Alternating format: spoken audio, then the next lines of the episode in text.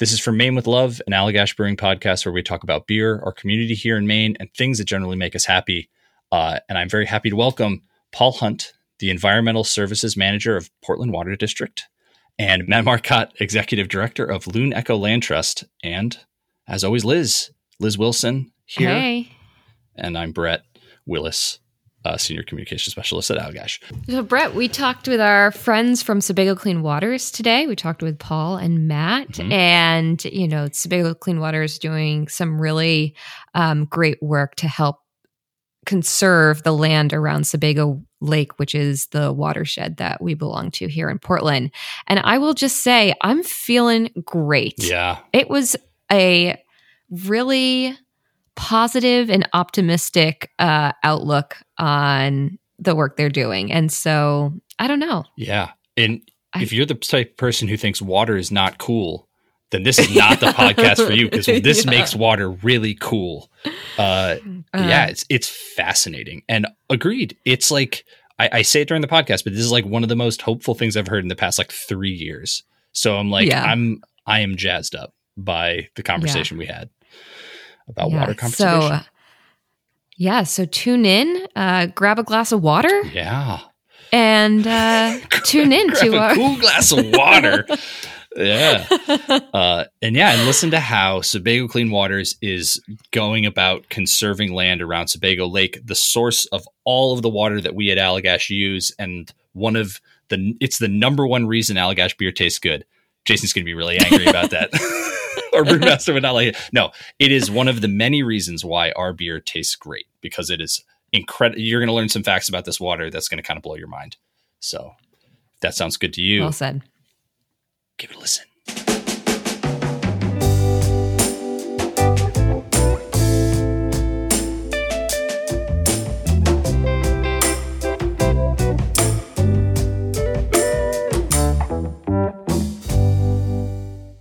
Uh, before we dive into the topic at hand, which is going to be talking about uh, Sebago Lake, our water source here at Allagash, and for many people in Maine, um, and also efforts that um, Paul and Matt are undertaking to preserve that water source, uh, I got to ask some good secret questions for each of you. We started it this way. It's going to be a question that you actually want to answer, I hope. So, Paul, we're going to start with you. Uh, I've heard you're a fan of music, mostly from some some 60s era music, that sort of thing. What's the most memorable live performance that you've uh, witnessed? I was going to say favorite, but I feel like memorable is, you know, it's a little more open. Uh, I saw Wilco in Lowell, Mass. I don't know, maybe it was 10 years ago.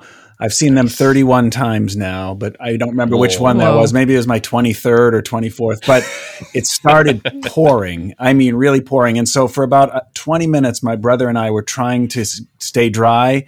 And then I just Mhm. reached this moment where I thought, no, I don't want to stay dry. And I just like embraced it. And my shoes were full of water. And I was, it was like you dipped me in a lake. And I loved it. I thought, this is what rock and roll is supposed to be. That is That's a- awesome. That is an amazing answer. All right, Yeah. Matt, yours. Uh, here you're you're you you enjoy the outdoors, particularly some downhill skiing. What is your uh, favorite type of trail? Are you a blue square, black diamond, double black, or a backcountry person? Yeah, that's a that's a good question. Um, I mean, I like it all. Okay. You know, put me on two pairs of skis. It doesn't really matter. Yeah. Um, downhill, uphill, sideways, upside down. Um, I, I guess my philosophy about skiing is um, whoever's having the most fun is winning the day, Ah. and so it doesn't really matter in that sense, like who's you know what your objective is or what you're trying to ski. You know, you could be skiing for the first time ever, Yeah, and if you're having the most fun, then you're winning the day, as far as I'm concerned. But um, I love it. What a great ski season we've had here in the Northeast. I mean, it's been kind of like it's been a weird one, but it's a lot of good skiing. And yeah, we're jealous of our friends out west, but they need the water, so Yeah. um, happy for them. It's good. That's good. I feel like when I was, I, I'm a snowboarder, and I, I, much of my experience is putting too much pressure on myself. Like, ah, I should be doing more stuff. I should be hitting that jump. But then I, I agree. Like, I'm just, I'll become a blue person. Just kind of cruise, get some good speed, get some sort of snow on the sides. It's good. I like that philosophy. Liz, are you, are you ready? Well, I'm ready, Brett. this always gets a question. All right, most memorable recent food experience in Portland. Gosh, lots to choose from. Mhm, Um, mhm. We went to the Garrison for the first time, um, maybe in in March for my husband's birthday, and it was so lovely. And it was like a really crummy night. It was like drizzly, freezing cold, but you're right on the river, and it Nice. was pretty quiet. And so we got to chat with uh, the the staff and just hear about all the foods. They have sort of small the small plates, I guess, and they're all super interesting. And I love a good small plate because then I can try a lot of different things. And so I think that is probably my most memorable food experience recently. But nice. you all know I'm at Tandem at least once a week, so Oh uh, yeah, it's um, that's my go-to. good. just so All right, Brett, Oh, We don't leave you out. again. Oh man. what's your favorite hour of the day? Whoa, that wow, that takes me by surprise. Oh man, I'll, I'll give you, I'll give you one. I'll give you a very specific one. Five in the morning, when I wake up before my children have woken up. When they're, I know they're going to wake up soon. But if I get chan a chance to make coffee and then read a little bit at five in the morning before it's even light, that's like I'm right there with you. me. I'm Yeah. usually six six to seven before I have to like really think about what's happening. Right. Yeah. Yeah. And I, I, am like, you know, diametrically opposed to all the two o'clock people. Whoever's two o'clock out there, two o'clock can just be expunged from the record. I don't know. I don't like two. No, actually, you can cut. You can cut that out of the podcast. I don't really have anything against two. All right. Um, We're diving we're in. to start. Yes. All right. I think Paul, we're going to start with you, and I think that the place to start is kind of a is helping people become acquainted with Sebago Lake itself. What we're talking about today, and so I've watched some some footage you've provided of, of some talks you've given, and I've like there are some incredible facts around Sebago Lake. So to rattle a few off, it's the second largest lake in Maine. It's the deepest lake in Maine, and it makes us, as I've heard you say, Paul, kind of the Saudi Arabia of water here in Maine. We have an abundance of water. And so, can you kind of put the amount of water in Sebago Lake into perspective so that someone can kind of grasp that? Um, sure. Um, Sebago Lake has about a trillion gallons of water. And I used to think a trillion was the same as infinite. Like if, if you said that number Yeah. to me 10 years ago, I would have said, well, that's like you'd never reach the end of it. And then there was the great financial collapse of 2008, and we heard Yeah. about trillions of dollars being lost overnight. So I know it's not infinite, but it's a very big number. And the, Mhm. it's this big. Um, our customers consume 22 million gallons of water in a day. And so over 365 days, that's 8 billion. So 8 billion gallons is a lot of water, but we have more than 800 billion. So in Sebago Lake. So therefore, that's a Yeah. 100 years. Um, I guarantee you there are communities in California that have one year in their reservoir, maybe three Oh my gosh. years. We have more than 100 years. So um, we really, if you ever read in the paper that Portland, Maine is short of water, then Armageddon has happened. That will that will not happen to us before it happens to virtually everybody else. And so we're very fortunate, and we have an obligation to, in my in my view, and in our view, in, for to future generations, to treat it like it's as precious as it is. Totally. You had another one too about like the amount of water we could give to every person on Earth currently from just Sebago Lake. Well, yeah, there, there are was? eight billion people on Earth, right? Right, so right. that's hundred gallons per person, and we wouldn't run out for every single human being on Earth. Right. That's how much water is in Sebago Lake. Ah, so nuts. and we ser- and uh, Sebago Lake, I think it's around two hundred thousand people it serves roughly. Yes, um, right. and that is sort of the greater Portland area. Are we consuming average amounts of water? Twenty two million? Is that what you said a day? Yes. That feels like a lot of water. But for I would I would answer it this way that we we all imagine and I just got this number recently or this graph and so I, it surprised me. We all imagine that as population grows, as there are more people, we're just consuming more and more of everything, right? Mhm. Right, right. We have been providing about 20 to between 18 and 22 or 24 million gallons per day every day since 1963.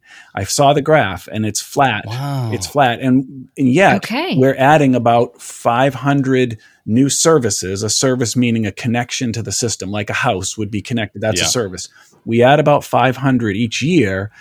And we've been doing that, you know, steadily. That happen, you know, because there's more houses built and more connections, and yet we're not consuming more water. So that's another piece of good news. You know, you don't get good news Yeah. that often, but Yeah. we have 100 years worth of water. Our population has grown since 1963 in greater Portland, but we are still using about the same amount of water as a, as a society, as a, as a community as we were then. Do you have a hypothesis for why that would be? Is it efficiency or There's no. que- I'm there- sure multiple yes, factors. no, no question that there's efficiency. People are more mindful. You buy a new toilet nowadays, and it uses a gallon Right. instead of it using five gallons, and all of that combined, you know, it's it's it's a good it's a, it's a really good thing to think about because sometimes can it feel like the challenges of environment are so big that there's nothing Yeah. anyone can do. Oh, throw up your hands and just forget it. Well, actually, when we work together, you know, that's in individual decisions being made in every home. All added together actually has resulted in we can provide water to more people without using up more of the resource. It's like the most optimistic thing I I've heard in like three years. Wow, we're getting off on a great that. foot. Yeah. um, so I, another thing that actually ties to this, I think th- this sort of idea of things remaining uh, static over the years uh, is the quality of the water. So can you talk a little bit to the quality of the water in Sebago Lake? Um, of course, there are a hundred different ways to measure water quality, and we don't have time to go over all 100 of them. So Sure. I'm It's just like 95. I'm just going to give you two examples. One thing that a water utility like ours does is every single day we test the lake water before we've done any treatment at all. So this is what we call raw water. This is what's in the lake, and any lake is going to have some bacteria in it. There are birds flying over it. There are animals. There are people in the watershed. There are people swimming in the lake. So you, you're not going to. It's it would be it would not be unreasonable to expect and we always you know anybody that samples from a lake is going to detect some bacteria. So the safe drinking water act says a system such as ours needs to test for the raw water every day for fecal coliform bacteria and as the name implies these are bacteria that you would associate with the warm-blooded mammals and the intestinal tract of warm-blooded mammals. Okay so Hmm. we're supposed we test that every day and the number has to be fewer than 20 colonies per 100 milliliters of water 90% of the time. So Okay. what that means is that when we take a sample 10% of the time we could get a number bigger than 20 and that's still okay because remember the water is about to be disinfected 3 times. Right. But you don't want Right. to see a lot of fecal bacteria in your wa- raw water even though you're disinfecting it. Okay. So Right. we can fail that test is a way to put it 90 uh, 10% of the time and we're still okay. We've done that test. We started, the requirement started in the early 90s. We've done it about, I think the number I last calculated was 7,000 times. So if we've done that test 7,000 times and we can fail it 10% of the time, that means 700 times we could have had a number greater than 20 and we would be okay. 700. We've, ha- Mhm. we've had a number over 20 twice Wow.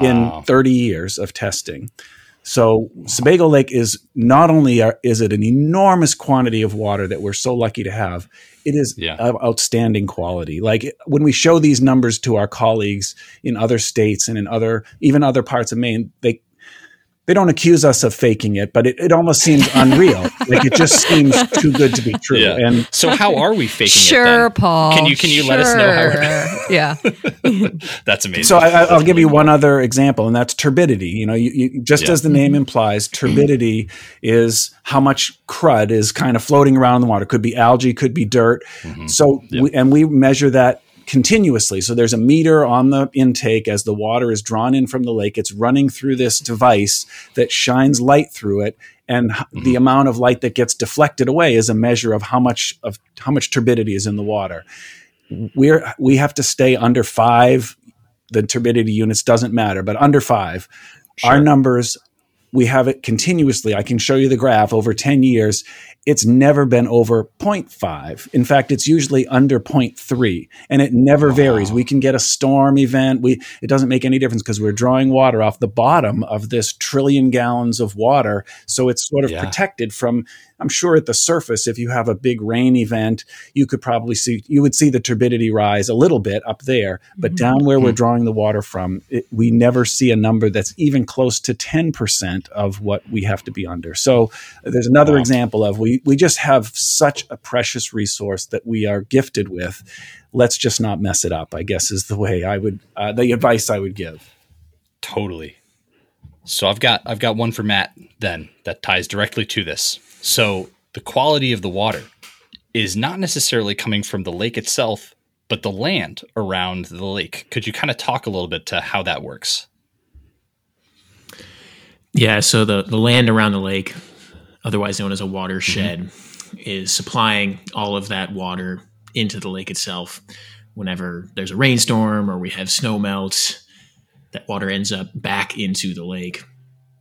It's flowing through rivers, streams, uh, sometimes culverts, etc., making its way slowly, sometimes quickly, back into Sebago Lake. There you go. And so it's that it's the quality of that land around the lake that is giving us the quality of the water within the lake. And right. so, I guess what are what are some of the main factors? Uh, like, what are the most important parts of that land around that that makes it so the water is getting filtered?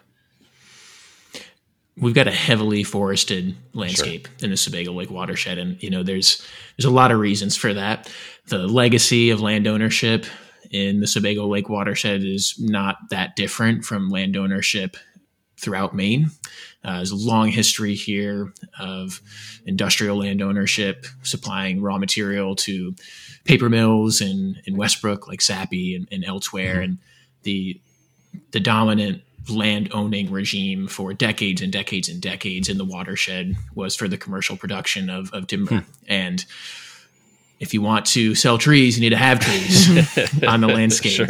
And um, and that's that's one of the reasons. And um, there are many others as well. Just a, a, long legacy of private land ownership of, of folks who are uh, have been great stewards and an ethos of stewardship, forest land stewardship in Maine. It's it's a uh, it's a story of Mainers doing what Mainers do, which is spending time on their mm-hmm. land and deriving income from yeah. it when and how they can. Interesting. I think between that and what Paul mentioned, you know, so what do we do with this sort of precious resource? And, you know, we've been fortunate as a brewery to work alongside you in partnership for a few years now.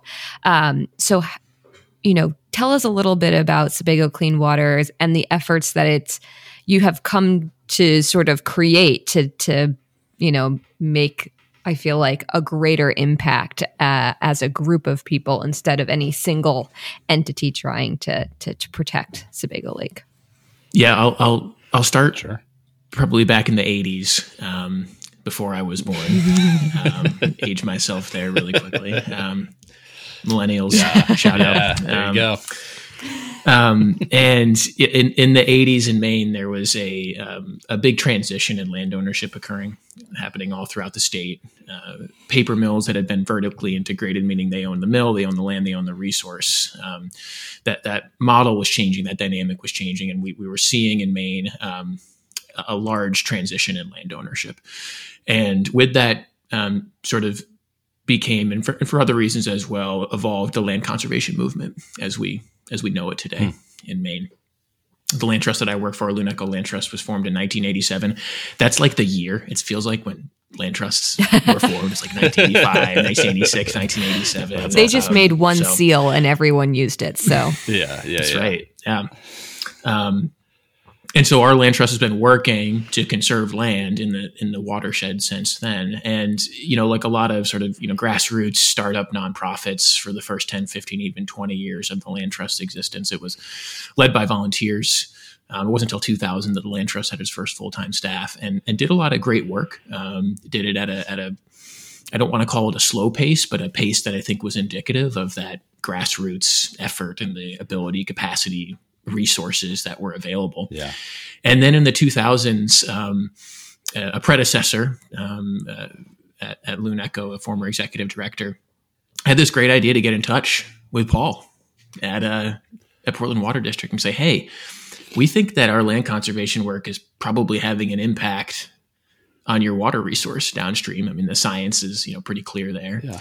How, how would you like to help us uh, protect land? And um, and there was a land deal that the land trust was working on, and uh, Paul can probably talk more about that specific moment of literally when the first financial contribution from Portland Water District was Yeah. made to a land conservation project in the watershed. But that that was that was the start. And as land trusts have gone since then, um, and I'm speaking just to the to the sort of movement as a whole, we've gotten a, a lot more sophisticated. We've become more professional. We understand how to gain access to resources, financial resources, and of course, the need for the services that we provide has just continued to increase for a variety of reasons. Totally. And so in 2015, 16, somewhere around there, we um, we sort of got together and said, let's let's do more. Let's do even more than what we're doing. And we solicited the help of our friends at the Nature Conservancy in Maine, Trust for Public Land, regional and, and national conservation organizations to catalyze the work that was being done. And that's how Sebago Clean Waters was born. Um, and I, I can say um, undoubtedly from my position, it has worked. And what we've been able to do since then is um, significantly increase the pace of land conservation in the watershed, really in response to changes here in southern Maine. Totally. We're seeing development pressures increase. We're seeing people move here. It's great. Who doesn't want to live in Maine, right? That's Yeah. Yep.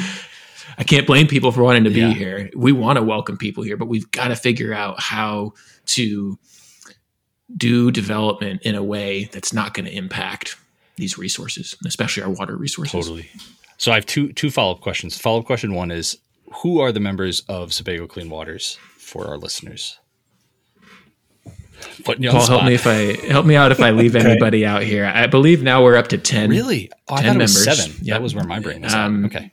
Awesome. Yeah. So, um, so of course, Portland Water District, um, the land trust I work for, a Loon Echo Land Trust based out of Bridgton, um, Western Foothills Land Trust based in Norway, Lakes Environmental Association, it's a lake association based in Bridgton as well, Mahoosuc Land Trust based in Bethel. Uh, I mentioned Trust for Public Land, which is a national conservation organization, the Open Space Institute. I may have said the Nature Conservancy in Maine already. Um, the Highstead Foundation, which is a conservation foundation based in Connecticut. Paul, who else am I missing here? Um, Casco Bay Very Estuary good. Partnership, I was is gonna add a, that. Uh, yeah, that's a that's a program of the University of Southern Maine, based in um, in Portland. And if you're looking for another podcast uh, um, content for another podcast, the story of Casco Bay Yeah. Mm, and what has happened in Casco Bay in the last 40 years is another incredible yeah. uh, story of resource protection here. Um, and Paul, uh, Presumpscot Regional Land Trust, um, which is a, a Portland based land conservation organization. I think you got all of them. I wasn't counting. I will feel terrible if we left anybody out because We can website. we can make sure we can put it in the notes on our, our podcast. Yeah. So Yeah. um Yes. what I, please what I want to add to that was a great job, Matt. You get the A for um, for remembering all of the organizations. It's it, it, we're very different. Like there's a water utility, there's some land trusts, there's some national mm-hmm. conservation organizations, there's an estuary partnership, there's a lakes association, and you might say, why are they all at the same table working together? And the mm-hmm. answer is conserved forest yields so many different benefits, not just clean water, which it does. It's critical to clean water, and that's what brings that's what sort of first brought us to the table. But others joined us because they said, "Well, what about sustainable forestry? Many of the lands that are conserved through our effort are working forest lands, so they're producing woods jobs and woods products as they're cleaning the water. There's wildlife habitat is being mm-hmm. pres- conserved and protected and connected. Like if you can protect several pieces of property, that gives deer Right. more room to roam, which is really important. There's fisheries. There's clean cleaner air. There's carbon sequestration, which is kind of a I, when I first heard that word, I thought that's a terrible word for it, but it's like locking up carbon in the soil and in the in the trees so that it's not in the atmosphere where it's leading to changes in climate. So all of those things i often say to people you can either spend $8 doing eight different things or spend $1 on forest conservation and eight good things come out of it and so the That's partnership great. is so powerful because each partner brings a different kind of skill set and a different ethic and a different you know, we're relate you know we're related we have related goals but they're different and therefore it's almost like I'm not sure how to do this. Matt, do you know how to do this? And he'll say, Oh, Loon Echo's done that many times. And so then mm. they're contributing that. Other times they'll say, Can the water district do this? And oh, yeah, that's easy for us, but hard for you. And um, you have to kind of leave ego behind, organizational ego, and you just have to hold hands sort of and say, Let's do this together. That's awesome. Talk a little bit about some of your goals and, you know, as a as a collective a collective uh, and then you know where you are today since sort of Sebago Clean Waters was formed.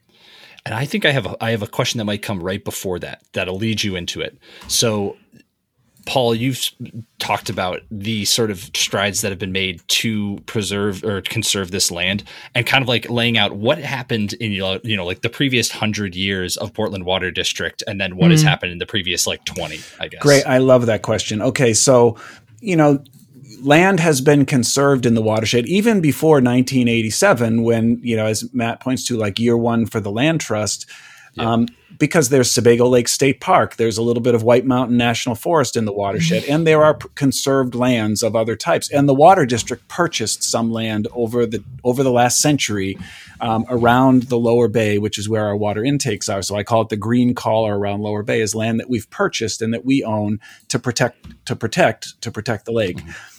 All, all that together 150 years of conservation conserved about 10% of the land area in the watershed as matt said. All the land around the lake that drains in the lake is called the watershed. 10% of it is conserved forest. 90% of it by or 85 or so is is forest, is healthy forest, but you can see the gap there that it's healthy forest, right. but it's privately owned and therefore could be developed. So right. our goal is to get that number from 10% conserved to 25% conserved.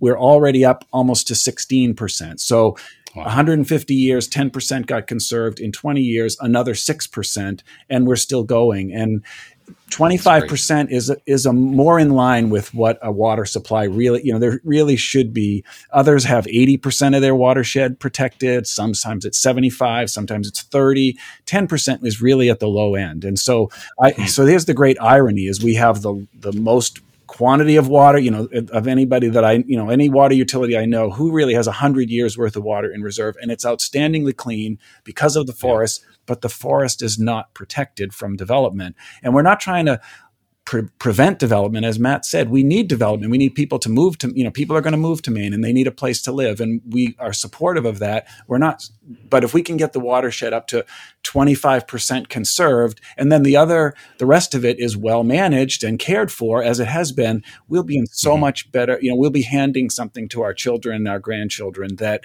they will thank us for that so that it just kind of raises a question that I've always had is like what is what is the difference between good development and sort of less good development?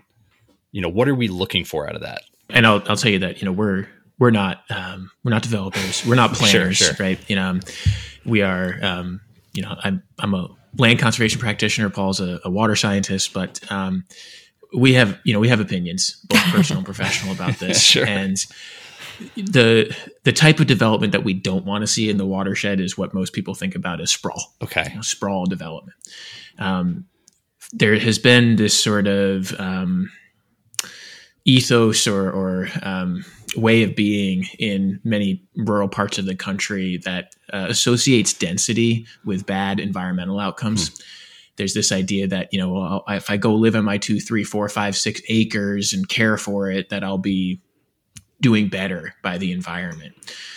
And not to say that folks who have their, you know, little slice of heaven out here in rural Maine aren't great stewards of their land. Right. But again, as more people are moving here, we've got to look at what the data and what the science tells us. And what, what that tells us is that higher density development is better for environmental outcomes. Hmm.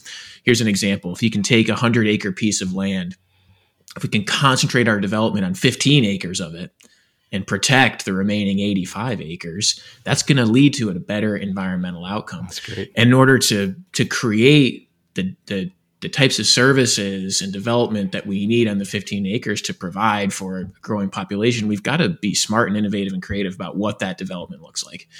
Um, so thinking about um, where services are related to people. This is a this is especially an issue in rural communities where people are driving 40 minutes mm-hmm. sometimes to get to a grocery store, mm-hmm. or you know 30 minutes to get to a doctor, right. or you know there's kids on school buses they're spending an hour and a half on the school wow. bus to get to school in rural Maine. So, anyways, that's you know that's the paradigm that we want to use and that or that we believe in in terms of that relationship between development and environmental and natural resource protection. And I think it's worth mentioning that Sebago Lake is not in a rural part of Maine and it's a lake that is a multi-use purpose. It's it's only about 15 miles away from Portland and so it's it is a fairly dense you know area considering the whole state of Maine. And it is used. There's a you know a lot of homes that surround the lake It's used for recre- recreational purposes. People enjoy it, so it's not you know this is a lake that a lot of people enjoy and is not just solely you know for our uh, you know protected and right. you can't you can't enjoy it. So i think it's worth you know for anyone that's listening that's not local to maine like this is a lake that gets a ton of use from the community. And so i think as you're talking about development you of course want to strike that balance where people that come here and you know can still enjoy that. And we're also doing the the work of um, keeping it protected for the future. If you think about, you know, Maine yeah. is so prized. Why do people want to move here? Well, I, I always say there are two kind, there are two two types of people in Maine: those who were born here and those that rushed here because it's such a great place. Well.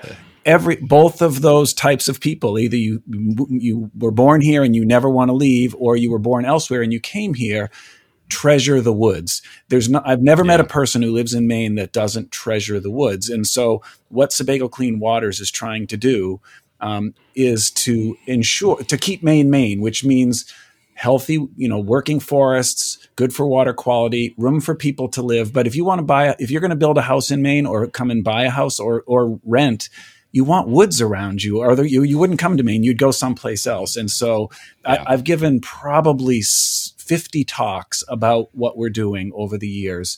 Um, almost since before Matt was born, but not quite that long. But it has been, I, have been working on this for a long time, and I've given a lot of talks, and I can I can read the audience, I think, pretty well, and I also field questions.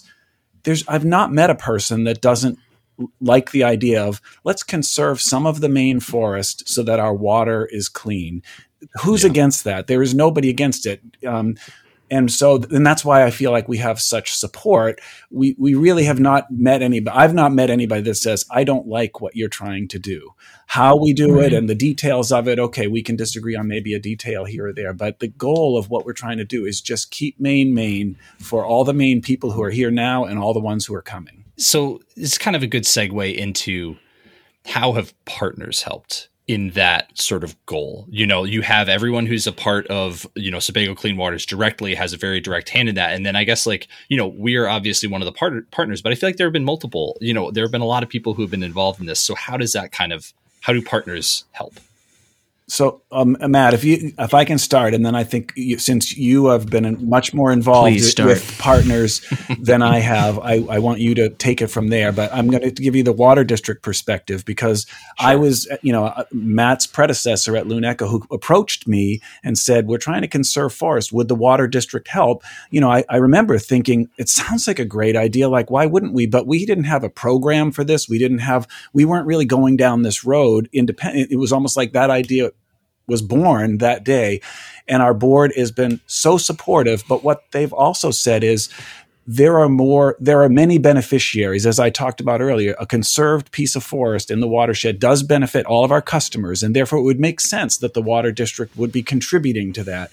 But there are many other beneficiaries hunting, fishing, uh, all of those other things I said. And so our board said, we will give up to 25% of what it costs to conserve forest, but we need the other partners to bring in the other 75%. And that's a pretty heavy lift to ask Loon Echo Land Trust and other partners. But we felt like that was a fair sort of number to say that's what our customers are benefiting from this but you find all the other people who are benefiting and let's all bring the money to the table and so it has mm-hmm. worked well but it's a lot of work to find that other 75% of the funding and so matt i'm going to turn that over to you so you can talk about that and all the the benefits we've received from business partners yeah i mean this work is expensive there's no way around yeah. it we're talking about per- purchasing real estate you know mm-hmm. that's what we're doing and it's expensive and the other thing too is is communicating about this. And that's in this podcast for instance telling this story making sure folks are aware yeah. both of, of this resource and also the threats to it. And to paul's point you know who doesn't like the story? It's an incredible story. Yeah. but the story you know the, the ending is still unwritten. Um, and I, I believe there's a great ending here but but we don't know that and we have got this opportunity to write that story to create our own ending. And that's where partners are, are just so critical. There, there are so many things to care about to be passionate about in the world today. Yeah. it can be overwhelming at times right? And you know where can we as individuals you know what are the action steps we can take? What, what can we do? You know where can we apply our passions and our values? And you know that's that's what this is all about, right? We're, we're sharing a value proposition to people, and you know, if you if you do a Google search of uh, land trusts, Loon Echo land trust might be I don't know, you know, ninetieth or something, or you know, nine thousand. I don't know. Right. You know, it's just it's hard. It's hard, as you guys know. It's it's it's it's hard to to get an audience yeah. in a really competitive and large communication space. And so, you know, the work that Allagash and, and others have done to amplify this story um, is essential.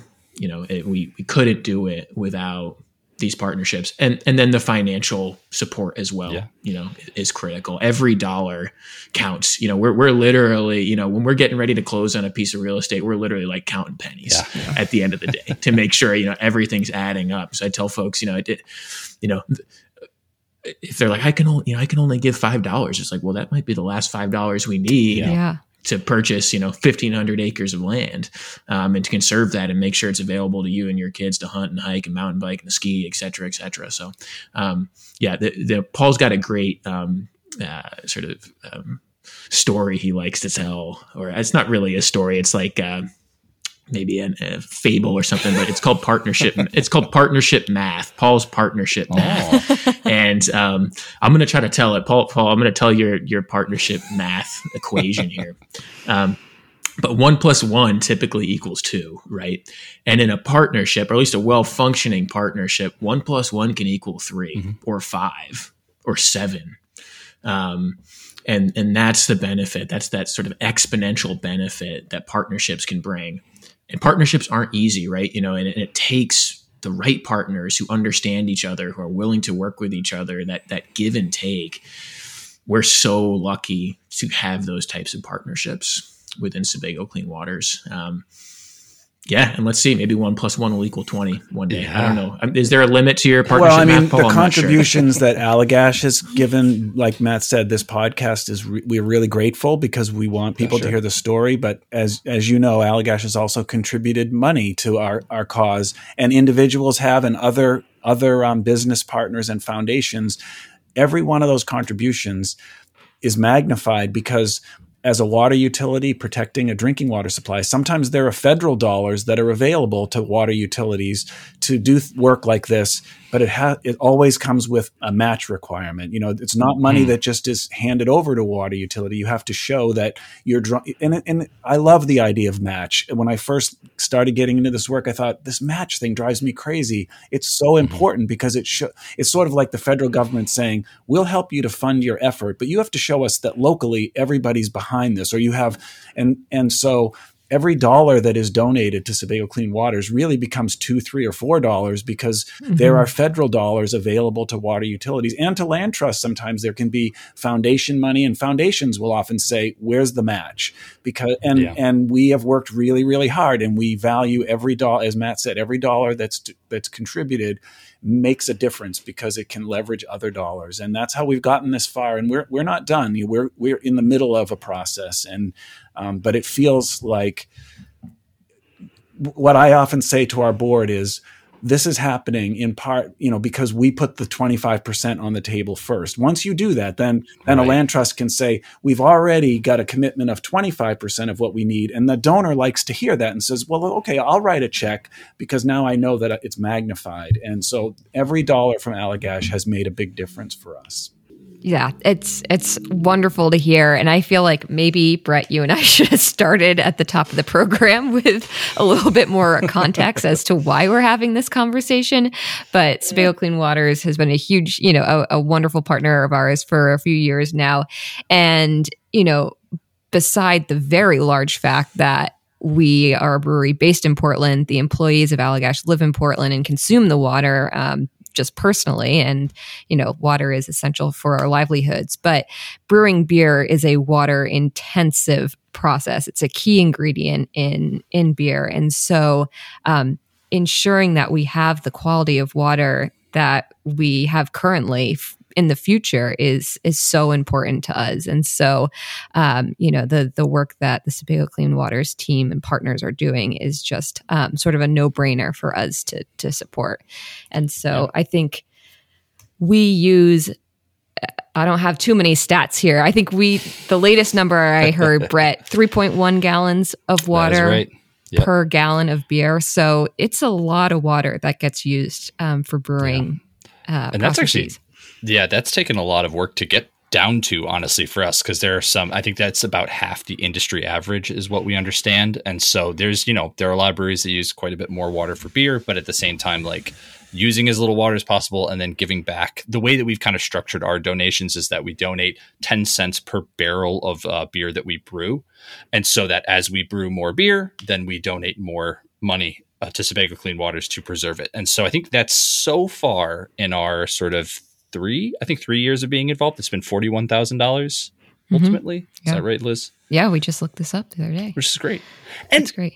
Th- there's a point that I want to make too that I think Paul, you, uh, Paul and Matt, you were both talking about is just like there can be this feeling when faced with such a humongous task that is like ah, you know, I only have like you said it, Matt, of like that five dollars. That's all I have, but it's like it really is every every gain we make is like a permanent gain you know, it's not like that 17% ever goes away. It's just you just keep have to creeping up and up and up and it's like I don't know, it's it's pretty inspiring once you see like, you know, if everyone's just putting in a little bit, just a little bit, the just kind of keeping it in mind, you can achieve this we can achieve this thing for this like I'm really glad we started talking about Sebago Lake just as a lake because it's like I feel like I take it for granted how good the water is here. But then, you know, like hearing about that, thinking about that, every time I go to the tap. I do honestly a little bit every time I go to the tap. I'm just like, oh, good old Maine water.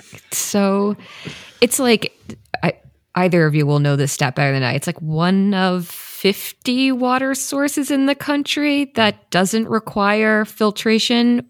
Correct correct me if I'm wrong that, there. That is correct. Remember I mentioned that one measure of lake water quality is turbidity. And mm-hmm. if a lake or a river that you're using as a drinking water supply becomes too turbid or has turbid episodes like after a storm event which some do like and um, then you have to have some kind of physical barrier between your wa- your source water and your customers. In other words you have to remove the particles so that the disinfection will work will and will work efficiently and well.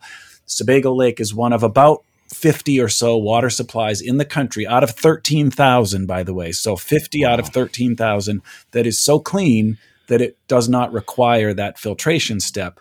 So not only is that great news because that means we've got a clean source that can be enjoyed by people for swimming and boating and everything and fishing. So that's great right there, but also the cost of a filtration plant we uh, our last estimate is it would cost 150 million dollars for us to build that. And remember, almost everybody has already done that. You know, 12,950 water supplies have already built that filtration plant, and we're a nonprofit. You would pay for that. You know, it would just yeah. it would have to be added to water rates to pay for that. So we don't want to do that. We would rather avoid that, both because that's money we'd rather not spend. You'd, we, it's your money we'd rather not spend, but but it also means the lake is cleaner and and and all the land around it in the watershed is available for habitat and hiking and all that. So like again, who would be against this? But I would also say that if you were to if a lake were to decline such that you had to build filtration, it could be done. Like engineers could engineer a system to remove the particles. It could be done. I mean, in, in New Orleans, they use Mississippi River water, which I'm sure is not pristine like Sebago Lake water, right? So it can be mm-hmm. done.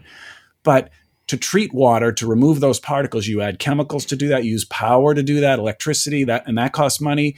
And so mm-hmm. it's and it's not as safe. Like what would be safer to never have the pollutants in the water or to allow the lake to decline so the pollutants are there and then engineer the removal of them? What would mm-hmm. you rather do? Well, of course, you'd rather just never have those pollutants in there. So it's really a no regret strategy what we're doing because it's only only good things are going to accrue if we can ensure that that watershed forest stays healthy and it's also a lot cheaper to protect the watershed. yeah, it's a lot. You know, it, it's. Exp- I talked about how expensive it is, and it is expensive, but it's not 150 million dollars expensive. Yeah. Our latest estimates are anywhere from 30 to 75 million to reach our our watershed protection huh. goals. Um, you know, and that and it, things can change, real estate markets can change, etc. Um, the cost of land ownership will change, but that's a lot. That's a lot better than 150 million dollars, and that's just the, the, the, first time cost. It's the startup yeah. cost. It's not including those annual operating costs. Right. So it's you know, and with a filter, you, you, know, you can't hunt in a water filtration plant. You know, you can't go ride your right. bike in a water filtration plant. Right. You can do that on And, and even though that number is still a big number, you know, the numbers that Matt just put out there, the cost of the land, the water district's trustees have said we'll contribute up to 25% of that. So take that number and divide it by four, and you're down in the $10 million range, say, or 150 million, which is which makes more sense. And so that's really why yeah. the partnership formed, because all the partners are better able to reach the goals that we share together. If we all worked separately, it would cost more and we would do less. Totally. We had a friend, a brewery friend visit a couple years ago from Pennsylvania now, That's and right. yes. he, Day. you know, he was there to enjoy our beer and to I used to show him around Portland, and he was like, "Yeah, the beer is great, but I just want to take the water home." and we were like, "You know what? We're okay with that." You know, yeah. he had just he could not get over how good our water tasted here. And I think, like Brett, you know, we can sort of take it for granted because we don't really know anything else. But yeah. there are definitely other parts of this country that you know this is this is a, a really uh, special thing. So, um, I think yeah. the takeaway is pretty clear. I think Matt and Paul, correct me if I'm wrong, but I feel like the takeaway is if you want to be involved or if you want to help out, go to SebagoCleanWaters.com. I think it's actually, I have it right here. It's, yeah, SebagoCleanWaters.org, actually, or just search Sebago Clean Waters on Google like a normal person who doesn't put in full URLs into their browser. Uh, and you know, give if you if you if you believe in this, if you're near us, or even if you're not near us, I think it's it's a, a great idea to to help out. Yeah. Yeah, and drink Allagash beer. There you go. Yeah, and, and you, you, know, go. and and there are, there are other uh, breweries in Portland who have made you know similar pledges or contributions. So you know, drink beer from Portland, Maine, and enjoy the incredible quality. I mean, I, I was just out in Utah skiing, mm-hmm. of course, skiing, and um, no offense to to Utah and Salt Lake, it's great. It's a great city, but man, they the beer is not as it is here in Maine. So drink Maine there beer. It's incredible. Right. It's incredible, and you can support you know this work while you're drinking your beer. I'd like to add, make one other point if I could, and that is that yeah. sure I we all I feel like we are all thinking about how can we treat people more equitably? How can we be more fair? How can we do good by all people, not some people? And yeah. I feel so good about the work that we're doing because the water that is being protected is consumed by rich and poor. It, everybody mm-hmm. is benefiting. Yeah. And the land that Loon Echo Land Trust and our other partners are conserving is open for public access in many cases. Most of the, you know, there's, uh, uh it's one of our virtues or one of our values is we want to conserve forests that will allow public access. So the land is being protected for all and the water is being kept clean for all equally. It doesn't matter who you are, you're benefiting. And, and so those kinds of things just make me feel good about every every trans and I and it's forever too. This is the other thing is conserve land. When when the land when the land trust conserve puts an easement on land, that means these woods are going to treat our water naturally forever. And yeah. so, you know, again, when, when do you get a chance to work on something that is forever for all and all benefit equally. You know, I just feel so good about it, and I hope people listening will will hear that too and and um, be moved to help us. Awesome. Yeah, thank you both. This was just uh, it was a joy to talk with both of you and appreciate it. I feel like I I am feeling better uh, about the state of being, which is can be tough uh, these yeah, days. Yeah, so, yeah. Um, really appreciate it uh, taking the time to join us here. Yeah, thanks so much. Thank you guys. Thanks yeah, for having us. Great. See you later. Bye. That's it. Yeah. Thanks. Yeah. Thanks, everybody. we did that's it. That's it. well, Paul and Matt, thank you. It's been a pleasure. Yeah. Really. Very Yeah, much thanks, guys. appreciate it. Have Enjoy a great your afternoon. weekend. Yep. All right, you too. Have a great Bye. weekend. Bye bye. This has been an Allagash Brewing production. And if you have something you want us to talk about on the show, shoot us a message at podcast at allagash.com.